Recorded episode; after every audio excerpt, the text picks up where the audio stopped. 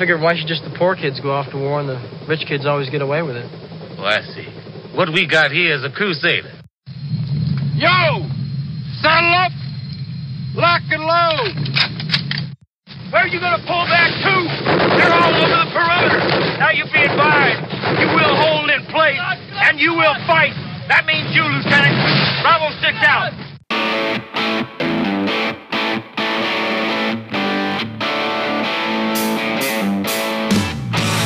Vietnam has never been an easy conversation. Hello, everyone. This is your Captain Jamie Lee. Talking about war has never been easy. Vietnam was the first war that was televised and reported on in real time, so the public formed opinions as events unfolded. As anyone who spent time downrange can tell you, that's not always a good thing. As the country navigated 20 years of war, the American people continued to feel its effects more and more. That's no more true than in smaller communities like those in the West Virginian mountains. The town of Wheeling, West Virginia's population hovers just over 20,000 today. During the Vietnam era, it was even smaller.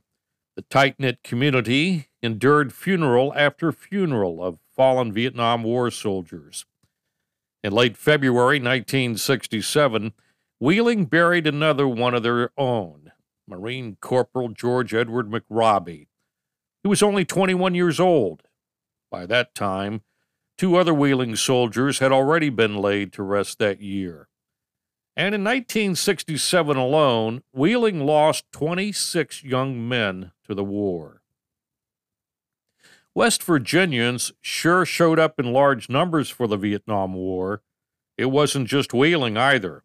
More West Virginians served and fell in the Vietnam War per capita than any other state. In total, 36,578 West Virginians served, and most of them began as teenagers. Of those, 1,128 were killed. Throughout the 1960s in West Virginia, burying fathers, sons, husbands, and brothers was a common occurrence. Among the West Virginians who served was a conscientious objector and Medal of Honor recipient, Medic Thomas W. Bennett from Morgantown. He was the only conscientious objector in the Vietnam War to earn that Medal of Honor. In general, rural guys from West Virginia and even some women were ready to fight in the Vietnam War, draft or no draft. Once in active combat, many of their assignments were things like walking points in the jungle. That's to the fact that they already had experience tracking in with guns. This prior experience may be the key to understanding why West Virginia soldiers had such a high fatality rate per capita in the war. So many were put on the front lines in dangerous positions because they could handle it.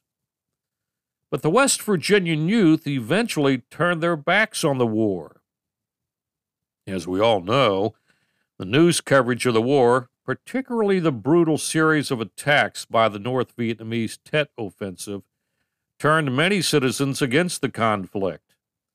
Unfortunately, the young soldiers often took the brunt of the criticism. By 1968, West Virginia high schoolers who had once been eager to serve their country no longer viewed the war as honorable and began to dread the potential of being drafted. Regardless, the brave soldiers from West Virginia and throughout the country who served in Vietnam simply did what their country required of them. Hey, Captain! What's that? Discharge! What? Discharge! Let Charlie know who did this!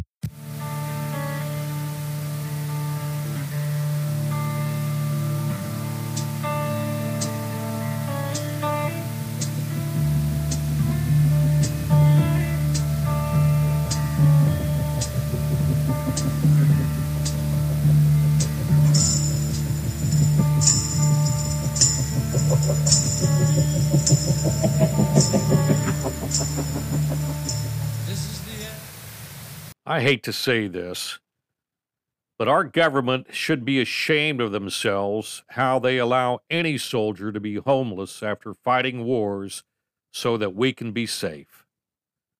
I have seen how these soldiers, selfless men, put their lives on the line for their own brothers of war. How brave they are to not care if they die as long as their platoon is safe. I have watched these veterans go to war, and each time they are deployed, they come back worse than when they went there.